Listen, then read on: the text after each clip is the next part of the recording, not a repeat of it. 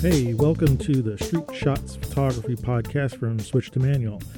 I'm Antonio, and this is episode 84 for end of October 2018.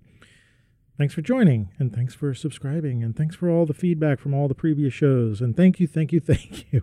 It's so great to uh, have this opportunity to do this show and have people really enjoy it. And so I just wanted to make sure I said that. Uh, all you guys. Uh, I know you can choose different podcasts, and yet you choose mine to listen to it. I really appreciate that.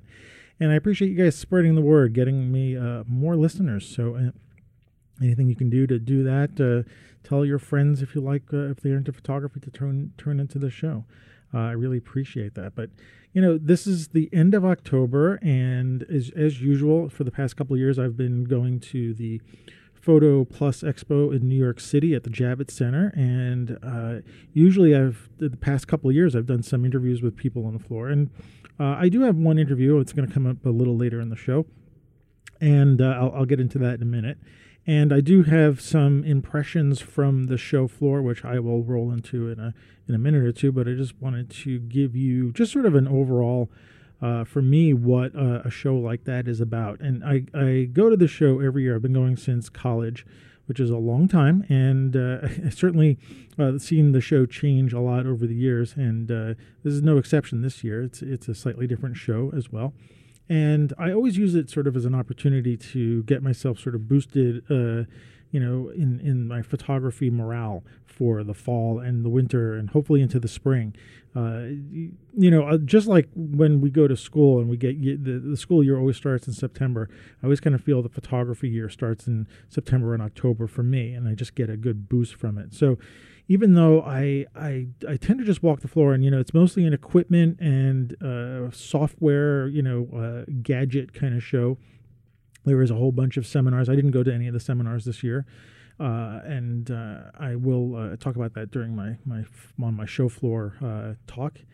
And uh, but I you know I got a chance to bump into a few people uh, who are friends, and actually ran into a friend of the show Brian Manier, who I met on Shutter Time with Sid and Mac, and he was working one of the booths, and we ended up chatting for a little while, and we've been on you know uh, Shutter Time together for uh, a few episodes, and we're we're together on social media. And it was really great to meet him, and in the person and the flesh. And it's really kind of reminds me like how you start to create friendships on social media, and then when you meet the person in in you know in the meat space, as, as it were, word I mean meat as in you know beef. Uh, the, you know that's a joke, meat space. But anyway uh, you know, you've already got a, a, a, little bit of a heads up on the person. You've, you've talked to them on social media, and sometimes it's really great to meet them in person and, and sort of solidify that like new friendship. So it was great to meet Brian. We, we spoke for a little while, and actually, he uh, eventually brought me to one of the booths to uh, see a, a, new gadget that was coming out. And I ended up uh, doing a little interview with the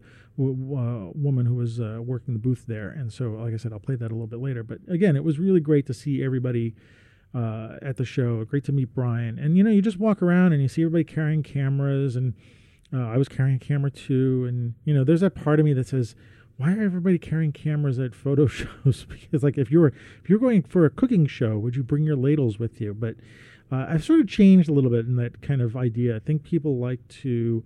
Uh, a they like to show off the cameras that they have, so that's kind of fun. But I think it's sort of a, um, you know, everybody does it in sort of solidarity to, uh, you know each other that we're all photographers and you know people like to take pictures of the equipment and the things they want to see and they don't want to use their phones and but i think it's also just like you know people are coming to new york for the first time and they want to come and bring their cameras and take pictures and i think it's just a you know it's a way to show everybody that we're all in the sort of the same boat together. We're all trying to do the same things. So, you know, I've changed how I felt about that and, you know, sort of less judgmental about it. That's just me. But, uh, you know, bring your cameras. Everybody shows off. You want to see it. Maybe you want to see new cameras compared to the old cameras that you have, and uh, it's fine. It's a photo show. Everybody's there to have a great time. So uh, I want to get uh, right into just.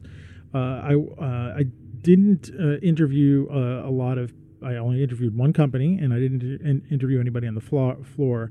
I kind of went in with the sort of an intention, but you know, after I walked around for a day, and I was not quite seeing the the vibe. I didn't see a lot of the new. Um, uh, you know innovators and small companies. There was there wasn't a lot of them, and those are usually the companies that I like to bring to your guys to, to your attention because everybody knows the big camera manufacturers. I'm not going to those booths to talk to anybody there, but uh, I wanted to find a lot of small ones, and there was very few, if any, there. I mean, uh, the one I interviewed is actually a new company, but they've been around for a little for a little while, for a year or two. Um, but they had their booth there. But there wasn't a lot of the smaller things, and I think part of that is because the show is so expensive for innovators to come there, and they have to spend a lot of money in the booth. And if they're trying to really put a business together with a new product, uh, you know, actually going to a trade show is probably the you know probably one of the worst places where they could spend their money, unless they had some sort of deal on a on a big booth and you know they were working with other people. But um, there there there's not a good incentive to go to these shows for the smaller companies. In fact, I think a lot of them have moved to Kickstarter and Indiegogo and any of the other um, uh, innovation starting sites uh, these days. So, uh, you know, I was a little disappointed in that because I love finding these guys and finding their new things that you know we can talk about and. Uh, and then there was a few people there who I've already interviewed, so I decided not to. Lensbaby and Palette were there, and you know, they were showing off the same stuff, and so you know, I didn't want to rehash that. And you know, there's the software. There's a new uh, uh, Luminar that's coming out, and, and uh, ON1 processing, and a few other programs. And you know, you can find plenty of places to to uh, to, to read about that. So again, it wasn't just like you know in a show floor. Uh, and actually, as a preface to this, the audio that I've captured uh, for some reason was just not great. So I've, I've, been trying to sweeten it up a little bit so that you can hear what people are talking about. But you're gonna have to forgive me for the the sort of moderate audio quality. I was hoping to get it better, and uh, it just it just didn't work out. So forgive me for that. You'll you'll be able to understand everything they says. It's just you're going to hear a lot of noise, and so if you're in a loud place listening on headphones, you might need to find someplace a little bit more quiet to listen to. So forgive me for that. So here we go.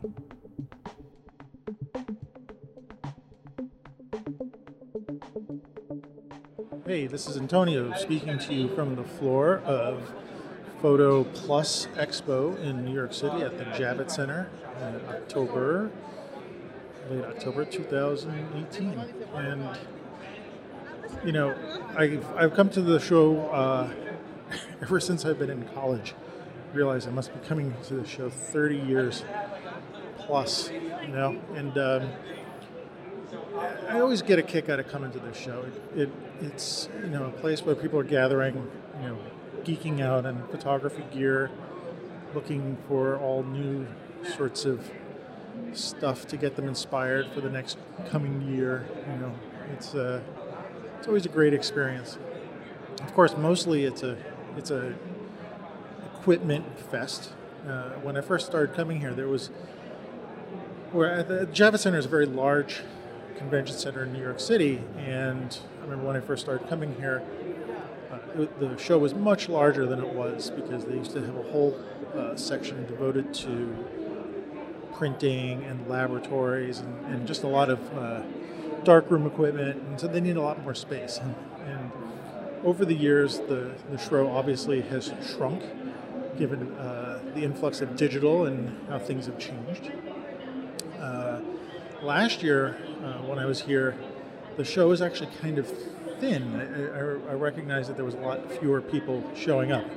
This year, I'm looking at it, and even, it, even though it's a smaller show than it has been in the past, meaning that there's a lot fewer vendors, there seems to be a pretty good turnout of people this year. I'm actually kind of surprised. I wonder if it's all this new gear that all the camera manufacturers are coming out with, or who knows? Maybe it's just every other few years, you get a everybody decides they're going to come. They're not going to come every year there's no reason to come every year.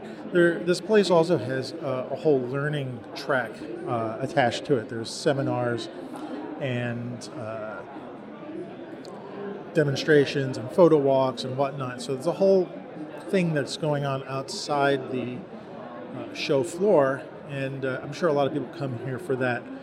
I, I used to come and take the seminars, but I don't anymore. They're a little pricey and I found that I don't seem to gain as much learning from them as I used to. And certainly, uh, as time goes on, my uh, subject matter has become more niche, what I'm more interested in. And I think uh, that's kept me away from the seminars, especially because they get are, they get kind of pricey. They're, I think they're hundred dollars per session this time, and you know I used to come and they were like seventy five dollars a session, and I might take three, and that seemed to be at a reasonable price for me to pay. And I know that prices are going up and they have to pay the speakers more, but $100 a session is a little bit much for me, especially because I think I'm just not I'm not in that part in my career where I need to really take a lot of seminars. And uh, you know, I also wonder if, if uh, actually the attendance in those seminars are low because everybody seems to be learning stuff from YouTube and online uh, courses like Lynda and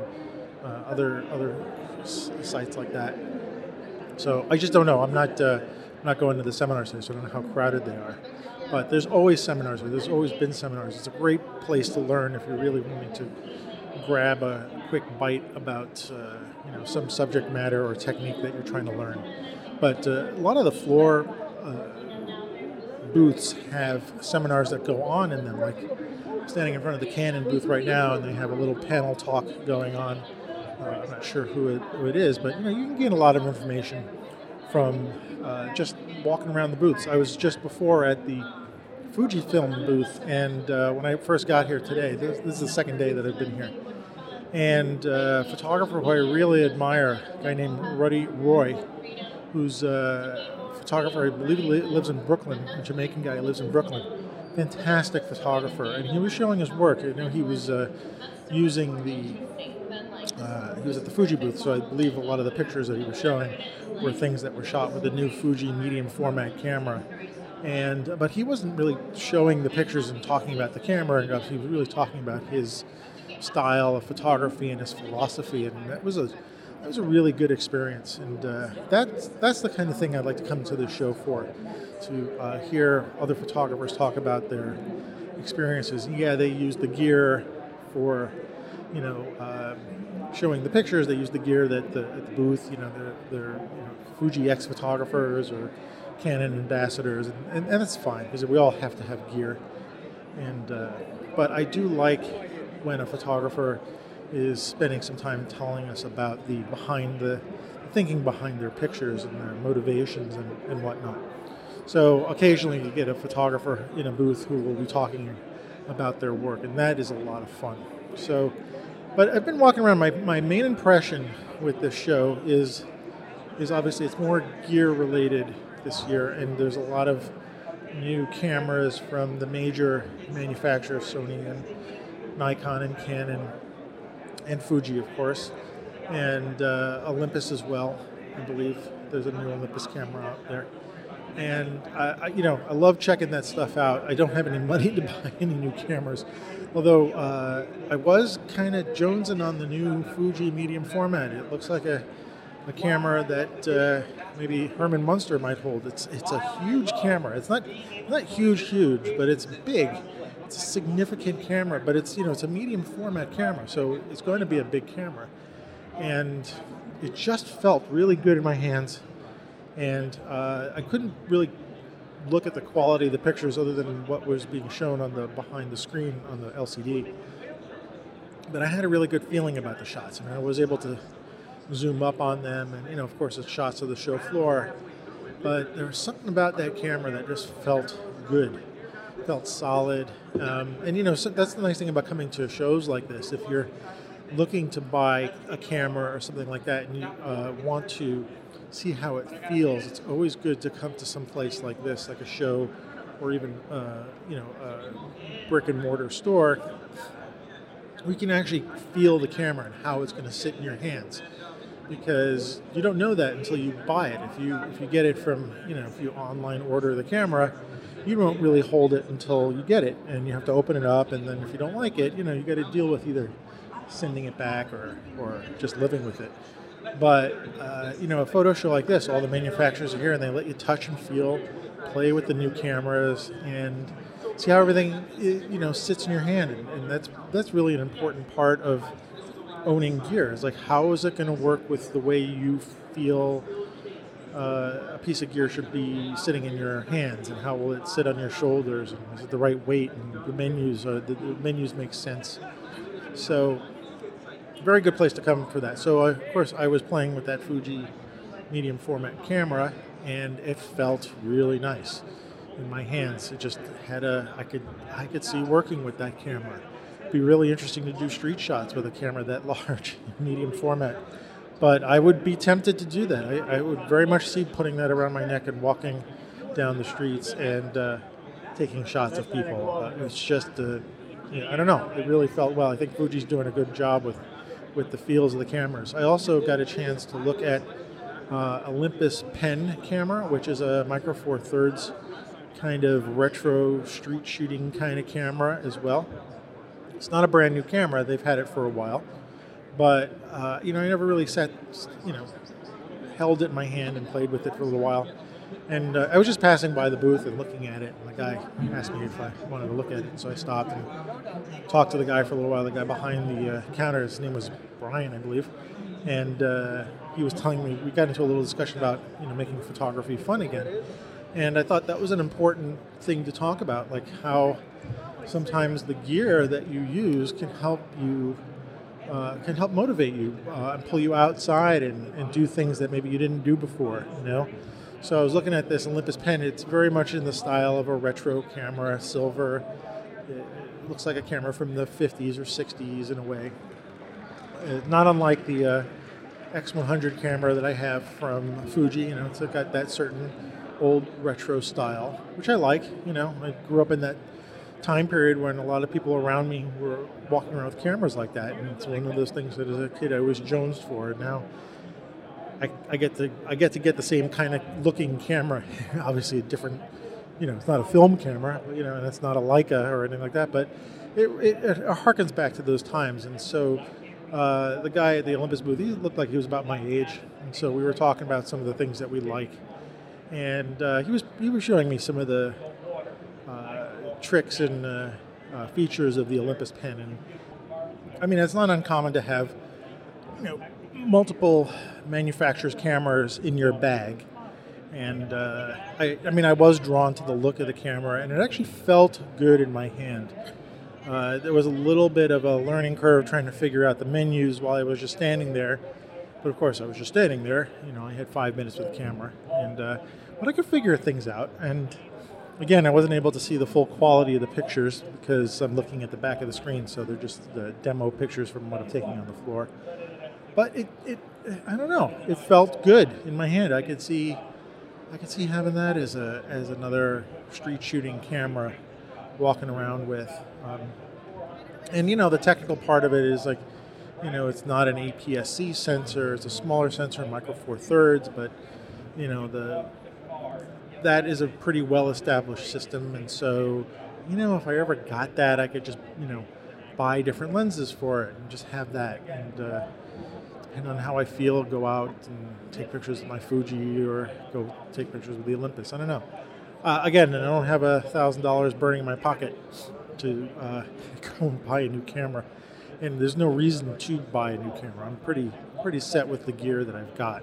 So, you know, it would be kind of gratuitous, but um, you know, maybe I'll save some of my pennies someday and, and, and do that. But if I really needed to, if I really wanted to invest in a new system or something that would actually make some sort of difference, I think this uh, Fuji medium format camera would probably be the one I would aim for and start really uh, saving, rolling my pennies for that because that, that is a significantly priced camera, although it's very cheap for a medium format camera. It's about uh, 40, well, it's $4,000 without a lens, and I think you add another depending on what kind of lens you want to get with it, it, it, the price goes up from there. So you'd have to buy it with a lens, obviously.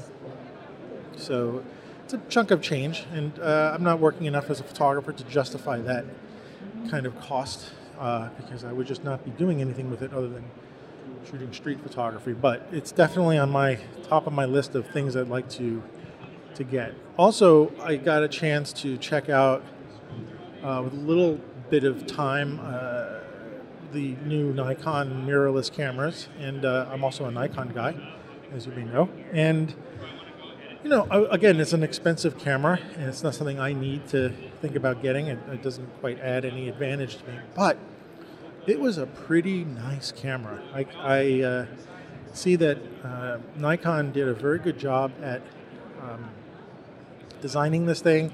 Fits in the hand well.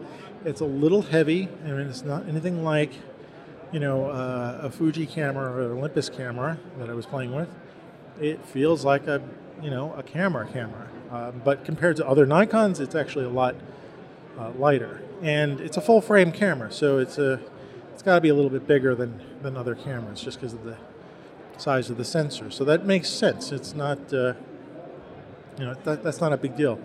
But uh, one of the things I noticed is that Nikon kept uh, the menu system that I thought worked so well. So they're not uh, if you're going to you know go from uh, Nikon uh, regular DSLR to a Nikon mirrorless, you your learning curve isn't going to be too steep. So I like that. I like that Nikon is keeping their uh, um, you know their menu system the same, so you just don't have to spend time searching for stuff. But uh, some of the I don't know that there is a uh, LCD viewfinder. There's no optical viewfinder on it. It was a very very good viewfinder. I could uh, see, in fact, it almost looked better than an optical viewfinder. So uh, it was a really, really nice camera. It's not something again on my list, um, but and it's and it's not a cheap camera. There's two models out, and they're both in the uh, two thousand dollar plus range. So again, a chunk of change, you know, not my uh, not my thing, but very nice. And I only did spend about a couple of minutes looking at Canon's new uh, medium format. Uh, sorry, not medium format. Their their mirrorless camera, their new one, and uh, it looked kind of reminded me of the Nikon a little bit, or vice versa. Kind of, they, they kind of had a lot of similarities, but I didn't spend too much time with it. I'm not a very big Canon guy, and uh, I was just looking at it to see how it uh, sat in my hand. But uh, no, no observations about that camera uh, at all. I'm just not, not really into it. Um, but the Nikon, you know, Nikon could always be a possibility, mainly because I have a lot of Nikon lenses already, and uh, they have an adapter for that. So it wouldn't be such a bad thing to get. But again, uh, no need for it, so I'm not going to buy it, or not going to even think about it for the moment. So uh, yeah, it's a it's a it's a kind of gear heavy show. It's nice to look at stuff. I really haven't found anything innovative or small manufacturers that I wanted to interview. Now, I'm only here, this is Saturday. Sorry, this is Friday, uh, the second day that I'm here. So I'm not, uh, I'm to be wandering around one more day and see what happens. But uh, I run into a few people I know. Uh, I'm lo- actually looking around for more friends and see uh, who pops up. Uh, that's one of the fun things about coming to an expo like this is that you get to see a lot of people that you know. So, uh, but I'm, like I said, I'm not finding a lot of new innovative small manufacturers with like neat gadgets that I would really like to highlight to you guys in, uh, in sort of an interview. It's just not not seeing it yet. Although I'll, be coming here one more day tomorrow, and maybe maybe something will uh, perk up. I'll be walking around with uh, my friend, and uh, he might help me see things in a different way. so we'll see. But um, I don't know it looks like just a typical show. Maybe it's like every couple of few years it gets more exciting because uh, people start coming up with new inventions. Also, I was beginning to wonder if people are less likely to spend all the money on a uh, booth at a show like this to show off some new invention. When you know, I think a lot of people are moving to Kickstarter and, and Indiegogo to uh, do all these little photo inventions and stuff. So I, I was just you know putting that out there. I'm wondering about that whether or not uh, we'll be seeing less of the uh, innovative new people at shows like this where their cost per booth is uh, pretty high. So anyway, um, well, look, I'm gonna I'm gonna sign off for now. This is the for Saturday. I might uh, might pop in with an interview, maybe. We'll see. Um, but uh, just thought I'd give you a little account from the show floor. It's a it's a nice place. if you get to come to New York. excuse me, you get to come to New York in the fall, it's great to come to uh, Photo Expo. And uh, the whole west side of New York is changing. They're building new buildings, and there's a High Line. And having lived here all my life and watching this change over time, it's pretty exciting to see what's going on and, uh, and really how the neighborhood is changing. So it, it's not just coming to the Photo Expo, it's really you know coming to New York. I don't come into the city that often I'm in Brooklyn, but I don't come into the city that much, and it's kind of fun to have an excuse to come here. So anyway, that's it for now on uh, Friday, day two of uh, Photo Plus Expo in New York City, And I'm going to sign off, and uh, we'll talk to you later.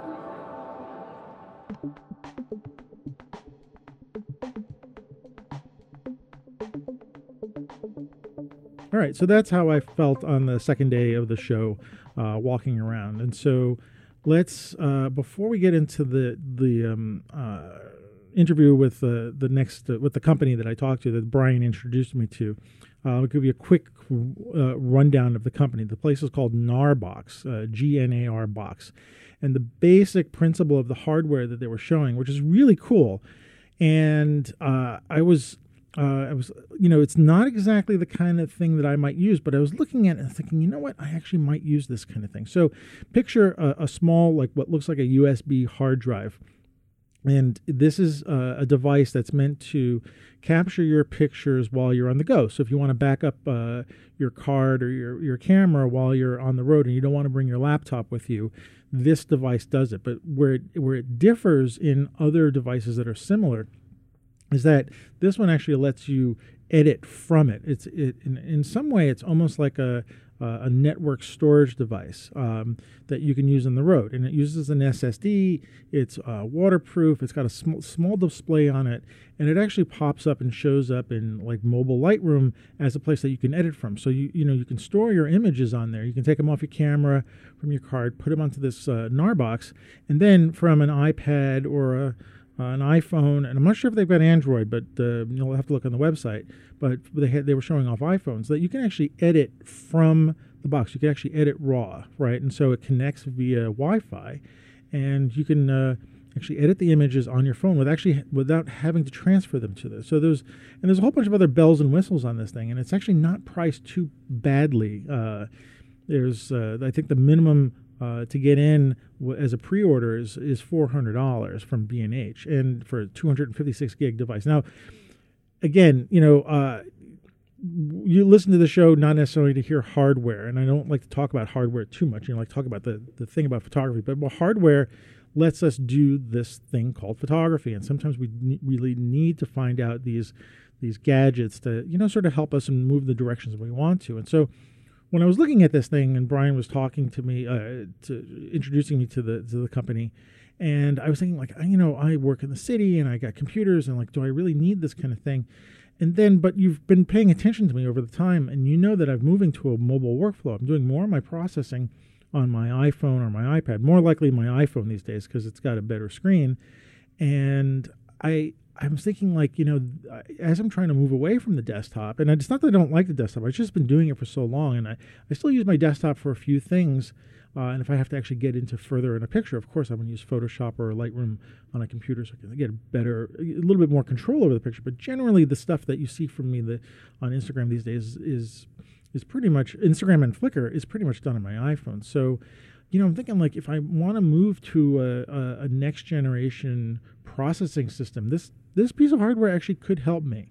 And uh, you know, to move away from my desk, I don't like sitting here. I work at my desk all day doing you know one of my jobs, and it's like you know I don't want to sit here all the time. And so, a device like this might actually, you know, I, if I look at it in a certain way, it might actually allow me to do uh, things that um, I haven't been able to do before. So I'm trying to look at it from a different point of view, and and my idea is to um, you know help me. Uh, move my workflow in such a way that it doesn't become an impediment and then also doesn't become a job because I'm not getting paid for this anymore. I'm sort of doing this on my own. So so I'm looking at it from a different point of view now. So when you when you um, when you listen to this, you know, uh, think about you know uh, this one product, you know, think of it as um, you know maybe sort of a gateway to uh, a new way of thinking and processing. Uh, and some of you might actually, you know, enjoy thinking about um, uh, changing how you do your your workflow. I mean, people are set in their ways, right? And they always want to change, and, and and change for the sake of change is no good. But um, things like this device, you know, is is uh, you know helps you uh, really um, decide to like if you want to change the way you're doing things because it's not working for you, if you want to change because you want to be a little bit free. That's the kind of thing I, I I'm thinking about. So anyway, here's uh, me and uh, Kat from Gnarbox uh, talking about their new product, and so I hope you enjoyed. Again, forgive the audio; it's a little bit thin.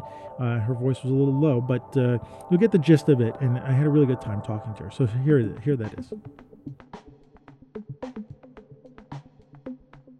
This is Antonio. I'm at the uh, Gnarbox booth at the Photo Expo, and I'm talking to. Uh, I'm Kat Greenbaum, community manager at Gnarbox. Hey, and Kat decided to uh, allow me to tape her talking about this uh, really interesting piece of gear that Brian just brought me over to. Brian Minier showed me, and uh, he said I would be really interested. But I want to have uh, Kat tell the story a little bit about what this uh, what this gear is about. So, Kat, tell us, tell me about the uh, tell me about the Gnarbox. All right, so we're here today with the first look of Gnarbox 2.0. It's the second generation of the Gnarbox product, uh, and the first look that we have, you know, brought it out in public. Uh, Gnarbox is a rugged backup device for content creators, professional, you know, photographers and videographers who want to travel without a laptop. Um, and in the last year, there's sort of been this like explosion of uh, desire from from photographers and videographers to not have to carry a laptop with you know the progress that we've made in terms of mobile technology, tablets, you know, phones even. Um, we really saw this need for like you know why why would you carry a very expensive and a heavy piece of equipment to do this one thing backup, which is you know really important part of a lot of people's workflows. So we built Gnarbox, we're showing off uh, the one-touch backup experience as well as the SafeKeep app, which is the first of three new apps that we've built. Um, the ecosystem apps sort of have dedicated workspaces for different types of creators. So, uh, SafeKeep is your file organization and management app. Uh, we're also working on building Selects, which is a dedicated workspace for photographers, which will allow you to, uh, you know, start tagging your photos with star ratings and metadata tagging that will transfer over into professional, uh, you know, editing uh, desktop programs like Lightroom, uh, Capture One, or Photomechanic. Uh, and then we also have uh, Sequence, which is a uh, video app. We'll let you start building bins and building a rough timeline that you can then ex- uh, export as an XML project. open it up in Premiere and, and continue working on it. So we're really trying to help um, professionals bridge that that in the field workflow back home to their studio and their computer so that they can make sort of meaningful steps without having to have that laptop. Okay, so offline, you were just giving me a little bit of the story about how you guys started. Could you just uh, tell me, yeah, the Kickstarter stuff, because that's really interesting. I always like when a, uh, a company comes out through that and becomes successful. So just give me a little bit of the, that story. Totally. So we started off in 2015 uh, with a Kickstarter for Gnarbox 1.0. Um, got that out the door last year, and then uh, this April we had a Kickstarter for Gnarbox 2.0. Um, you know, it's important for us to know before we start, you know, producing, you know, going into production for hardware is, is quite a process. So we wanted to make sure that there was a, a desire for this product. Uh, we were able to raise $900,000 on Kickstarter, which was awesome validation for uh, Gnarbox 2.0. Um, and now we are pre-ordering on B&H and coming out Q1 of 2019. So was that a little scary getting like that much uh, um, attention on Kickstarter? That many like you know those like those commercials and it's like you open your shingle and all of a sudden the business starts rolling in. Was that kind of a, a scary thing, or was it something you expected? Or we'd hoped that it would happen. Um, you know, we were we were really methodical in terms of building our campaign and really targeting uh, specific sort of like kind of creator, and we, we really wanted to make that that transition from Gnarbox 1.0, which was really for casual users, um, you know, GoPro drone folks, to show people that we understood the professional workflow, that we wanted to help them, you know, make them a more reliable creator, lighten their load, and like allow them to make these meaningful workflow steps. Um, so, yeah, I mean, it was, it was super exciting. We have a really great online community. Shout out Gnarbox Insiders, um, which I, I manage, so it, it's a group of about 2,000 people that are just super hyped on Gnarbox, and they helped us actually hit our initial Kickstarter goal in the first 40 minutes almost. Yeah, it was bananas. It was like 75k in 40 minutes. and we must have been sitting and watching it, going like, "Wow." Yeah, we were all sitting in the conference room in the office, just like watching the numbers go up, going, "Oh my god!" It was midnight, and we're not even like one in the morning, I guess, at that point and just kind of going, oh my god, okay, like it's happening. This is awesome, and it's it was really great validation because we we spent a lot of time talking to people and doing the research, asking people what they needed for their specific workflows, and trying to understand like what kind of photographer, what kind of videographer needs what kind of tools, and like making sure that we were creating experiences that were, um, you know, universal enough to be accessible to a, a, number of different kinds of people, but not so wide that you sort of like uh, you know, jack of all trades, master of none. Um, which I think we, we hit a little bit with 1.0, where we were trying to do so many different things with our, our we're not calling it the Gnarbox Classic app, file backup, at, you know, editing photos and videos, etc. And we really just wanted to say, okay, step back. We need these really specific spaces for these specific things, and that's sort of what we've built. Right. So this this piece of hardware that you got in front of me, like if who are you going to recommend this uh, to specifically? Like, it's not for every kind of photographer, right? But uh, it's going to appeal to a certain, like, photographers doing a certain kind of work, like being in the field and like. Yeah, I mean, I, I definitely wouldn't recommend it to somebody who's, well, not definitely wouldn't, because I actually talked to somebody today who shoots in the studio and is like, I'm sick of carrying my laptop to the studio because I don't have a set studio. So, you know, you can use it in the studio, but there are places where you don't want to bring a laptop, and this is definitely the tool to like allow you to, to leave the laptop behind.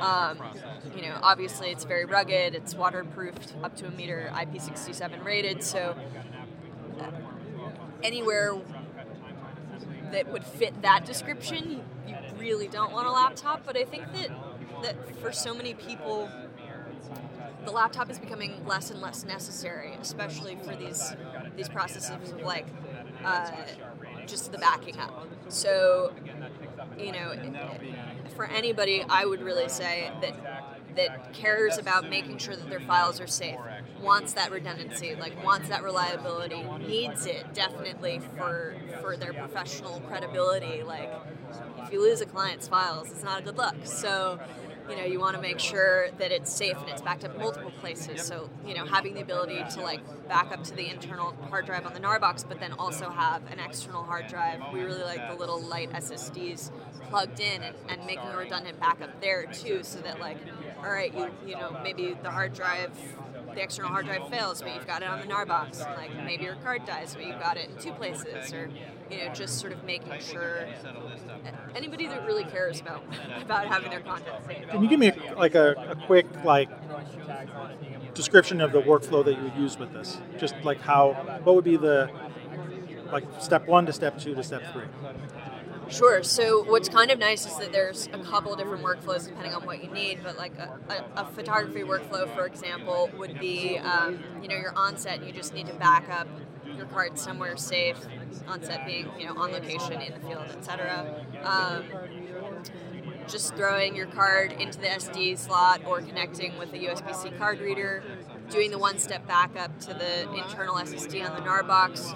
Um, you know, then on your ride home, uh, popping open our Selects app and starting to, to really quickly cull through your raw files.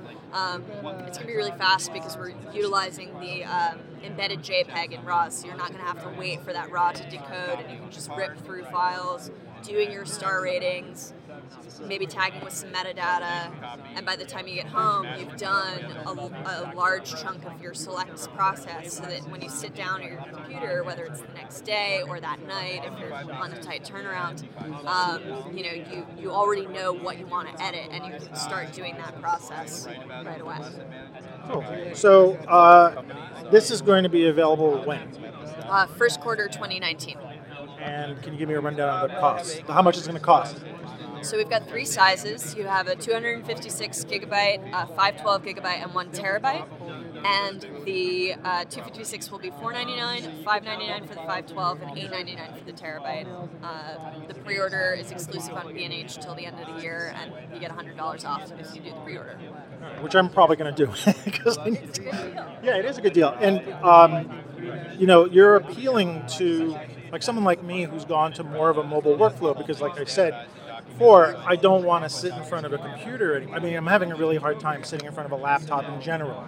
And so the idea is like I've moved mostly to a, you know, working on my iPad, working on my iPhone, and this is a kind of device that sort of uh, helps augment that. It, you know, it, it, would keep me from having to fill up my, my phone with pictures that I like to edit. Um, I, I could see like what further in the future, what do you see like happening with mobile workflows uh, with your device? Yeah, I mean, I think that like that's the direction that we're going. More and more people, even between when we were here last year and and when we're here this year, are looking for a solution to do that because they're realizing, you know, like having an iPad Pro and Gnarbox 2.0 is like match made in heaven. You have so much processing power, like great screen size, great color on the screens, like it's there's just no, at a certain point, and especially with things like you know Adobe coming out with full Photoshop for uh, iPad, like I think that's the direction that the big the big guys are going, and it's a direction we wholeheartedly believe in. And, and you know we, we want to partner like we have our direct integration with Lightroom Mobile already. Um, that we're showing off here actually you know we built it with the adobe team and it allows you to use lightroom mobile on your ios device not having to transfer those files onto onto your tablet or your phone. They all still live on the Gnarbox, but like you get that ability of editing with software that you know and love. If you love Adobe, some people don't, I know, but you know, like working with companies like Adobe to build these integrations. For instance, we also have a, an integration with Gnarbox 1.0 for LumaFusion, which is like a full timeline editor for iPad. Um, and you know, you can do all of your are like transcoding and processing of the video on the Gnarbox because it's got that processing ability, and then using the tools that LumaFusion's built have like that full timeline workflow. You know, some people I think are still going to say, I want to start stuff in the field. I don't want to necessarily fully, fully finish my projects until I get home to a computer. But I, I think there's going to be plenty of people, and I've already seen them, and we've met them here, and we've met them, you know, the internet, etc., um, who don't want to have to use a computer at all. You're one of them. You're like, pass. You know, you just think about like when you're in the field or you're just finishing something, you got the idea right away, and instead of having to wait, you know, that long period of time, you can actually sit there in the coffee shop or the cab and stuff like that, and you just get something started. Plane, train, automobile. Plane, trains, or automobiles. So, the last question is uh, tell me the origin of the name. Oh, that's an interesting one. Um, Gnarbox was started by Tim Feess and Will Africano, who are two very gnarly skiers, and they uh, they really wanted to edit ski videos in the car on the way home from the mountain. And it actually started with the narcissistic, which was a spelled with a G N A R, obviously, um, a hashtag on Instagram. Um, you know, they were out in Mammoth skiing and, and making videos, and that's sort of the idea for editing on a laptop in the car sucks. We ha- we could build something better. Let's build it. So that's so we got Gnarbox. We have. Well, thanks for talking to me, Kat. I really appreciate it, and uh, I really wish you guys uh, all the luck with your new gear. I mean, it's great to see that you've got version two here, and uh, I, I, really like the piece of hardware. It looks really rugged. Uh, it's small. It's about the size of my. I mean, in terms of the dimensions, it's a little. I mean, it's thick, but it's about the size of my iPhone Max. So Thank you. It's been really fun. Yeah, I appreciate it. Appreciate the time. And it wasn't so bad talking, right? no, not bad at all. It's a very casual conversation. Thanks a lot. Okay.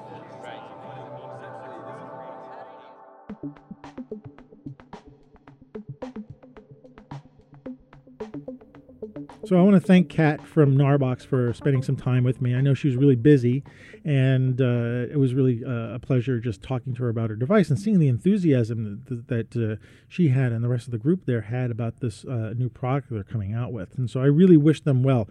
I think the product looked good. I held it in my hand. It felt like a nice little thing to throw in a bag. And again, you know, this idea of just going on a mobile workflow. In fact, uh, I'm recording this on Tuesday, and I just watched the new Apple uh, keynote where they introduced a new MacBook Air, uh, new Mac Mini, but also new Mac, uh, sorry, iPad Pros.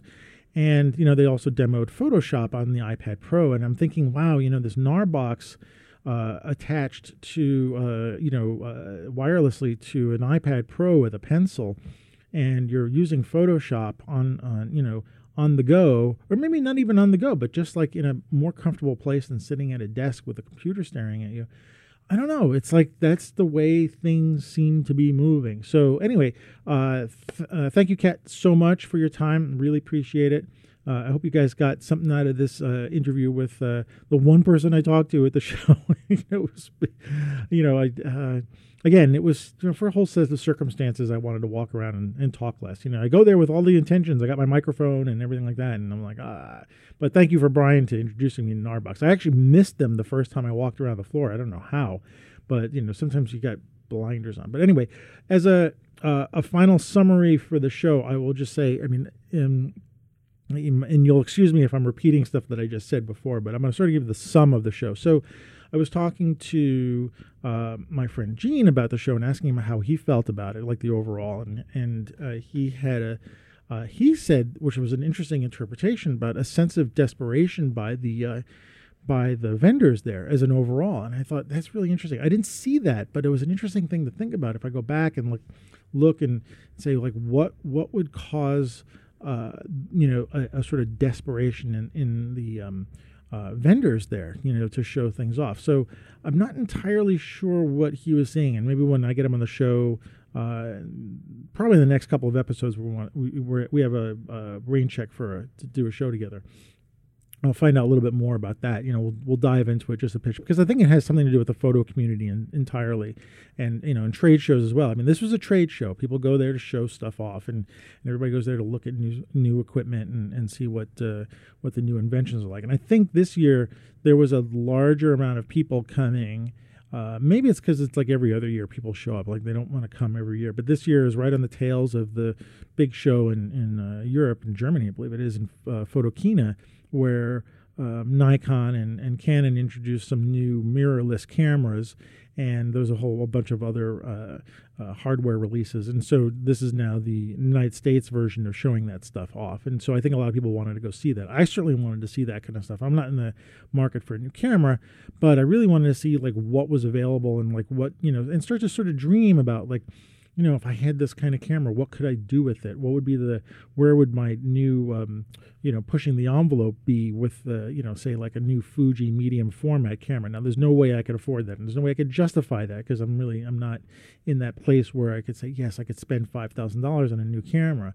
But like, you know, even just fantasizing about stuff, like thinking, okay, what could I do with things like this? And maybe thinking about like how to push what I have already to some further limit, you know? And so, that's kind of the nice thing about seeing uh, hardware there and, and even some of the software there. You know, there's you get some ideas about how to process your pictures. It's always great to, you know, to get uh, some tips and, and tricks from people who are demoing the newest uh, applications. It's also nice to see that there's a lot of, um, you know, variation, uh, you know, um, alternate uh, processing uh, software than Adobe. So if you don't want to stick with the Adobe system, you've got alternate uh, paths that you can go on with with programs, and so that's nice to see that.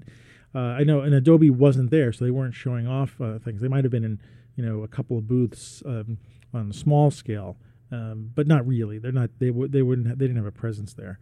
So, um, you know, you get to you get to walk around and you start to ponder as you look at all the gear and equipment and stuff like that. Like, what can what can you do with it? What would where would it take you? And so like, you know, I, I was looking at the medium format from the Fuji camera and I was thinking, wow, you know, like how would that push my street photography? I mean, it's a it's still the newest one uh, and I'm forgetting what the designation is, but the newest camera kind of looks like a rangefinder camera, and it's a slightly big camera, but it's still really understated. And, and, you know, if you looked at it, you wouldn't really think that it's any kind of camera at all, any anything special. But it's got a very large sensor in it, and I think it could make really, really beautiful shots. And you know, what would I do with those? You know, would I would I be able to print very large? You know, do I want to print? And then you know, I was looking at the prints that that were at the show and the printers that were there, and like how to how to put those two things together. And so that's the great thing about going to a show like this uh, um, is that you could really just spark some ideas about your own photography, you know, and trying to think like, well, what do I want to do to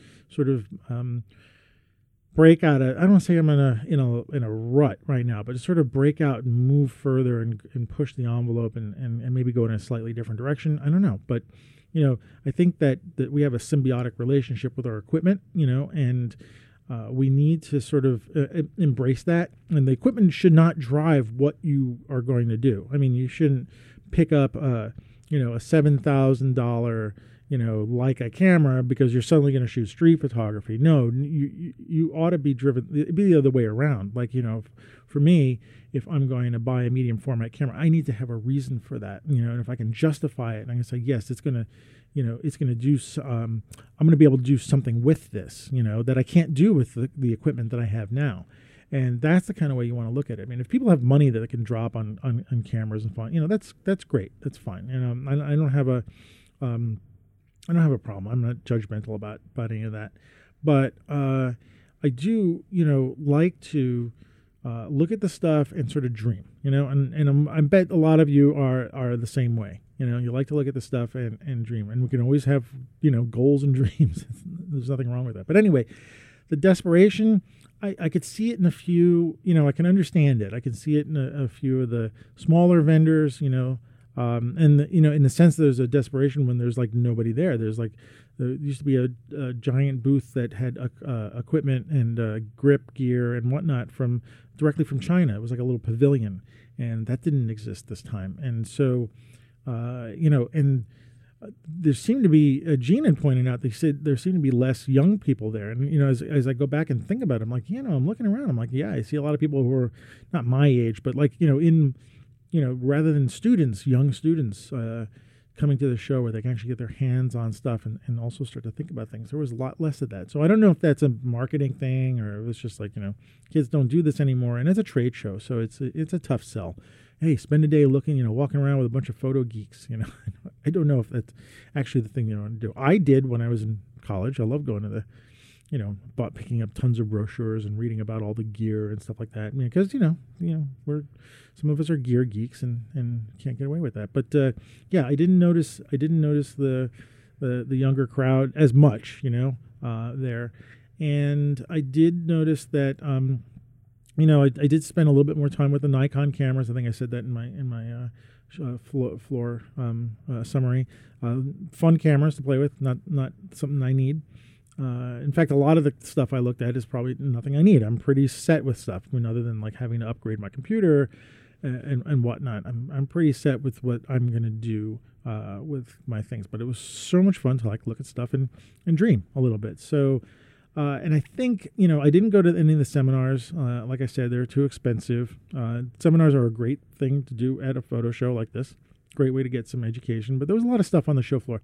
Let's, let's see. Last thing about the show is I think it needs to evolve in some way because trade shows are a tough sell for anybody, you know, especially in New York. It's very expensive to come here.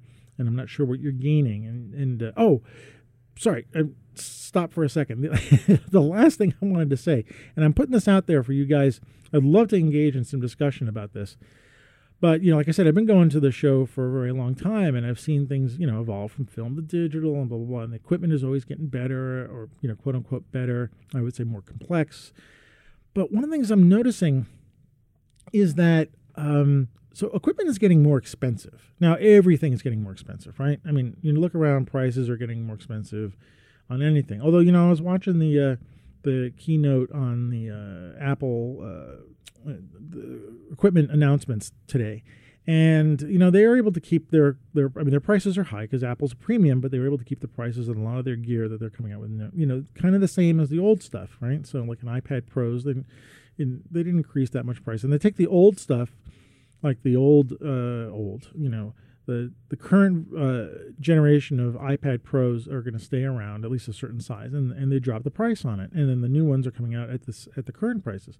So it's funny because in those cases, Apple is being able to drop some of their prices on on slightly older things. What I'm noticing uh, with cameras and stuff like that. So f- first of all, they don't tend to keep the older stuff around so much. So you know, Fuji comes out with an XT3, and they stop making the XT2 at some point, and the price doesn't change. I was going on Amazon, and the prices are actually kind of similar to you know both cameras. But one of the things I'm noticing is that everything's getting more expensive, and by that I mean, like, you know, you know, prime uh, professional cameras, let's say DSLRs or, or DSLR style mirrorless cameras the price is going up.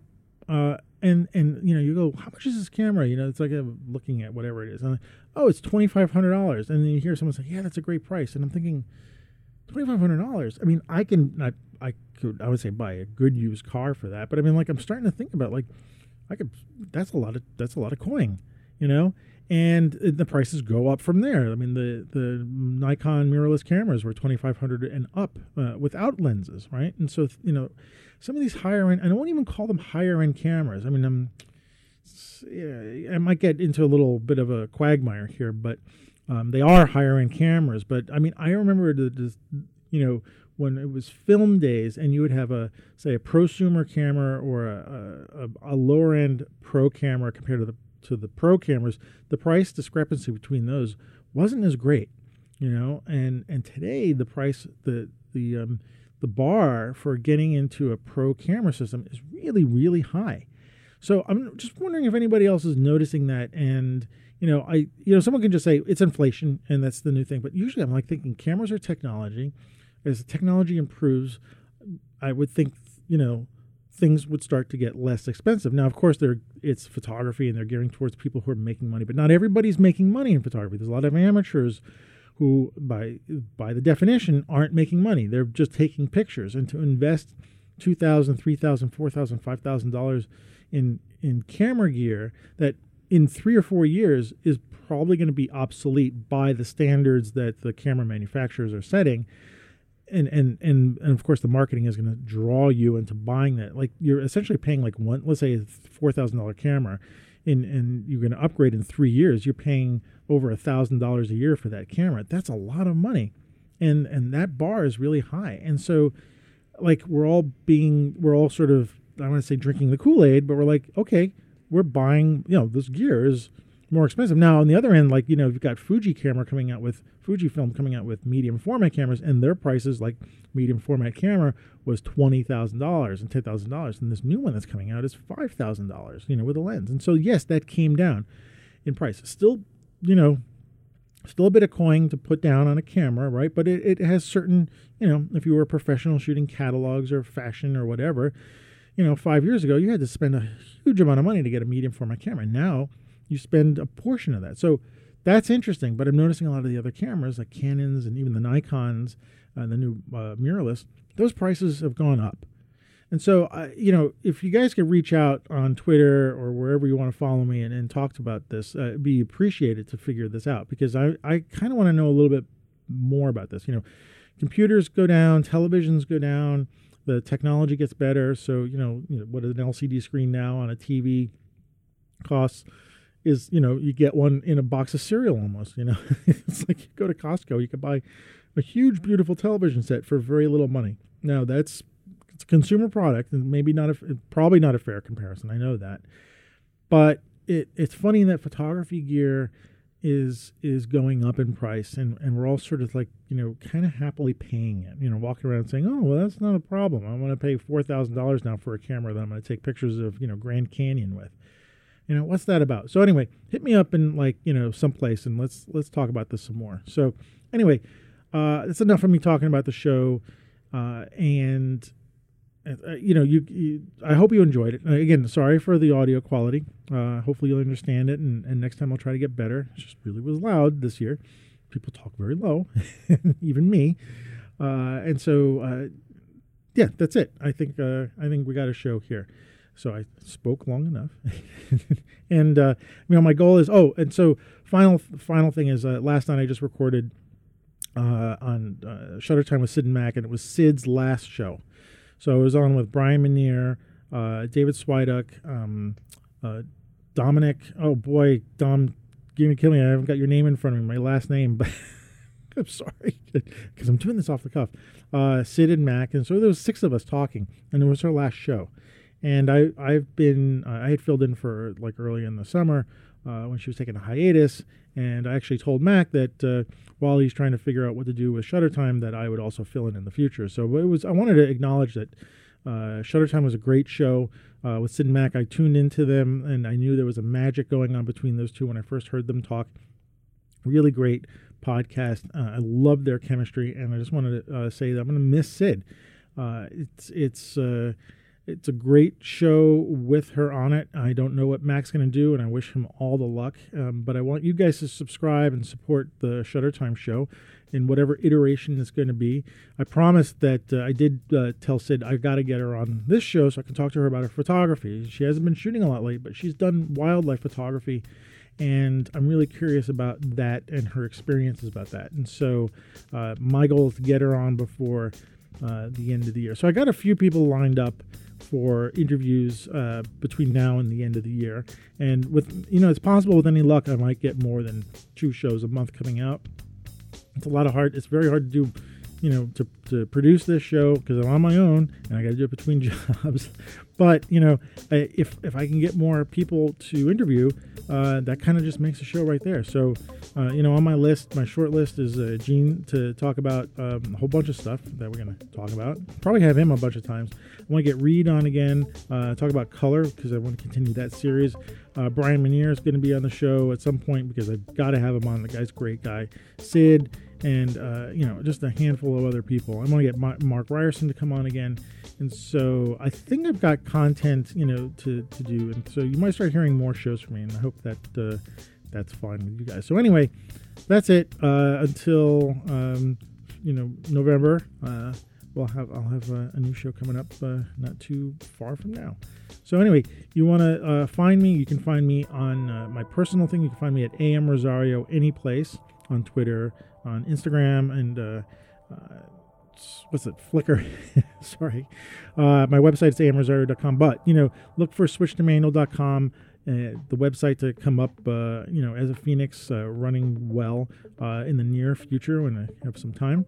And until then, you can uh, look for a Switch to Manual on Twitter, switch the number two manual, so Switch to Manual, also on Instagram as well. And, you know, on Facebook, look for Switch to Manual photo workshops on uh, Facebook. That's a great place to uh, begin discussions. You know, I'm a Facebook guy, so I like I like uh, I like that the form.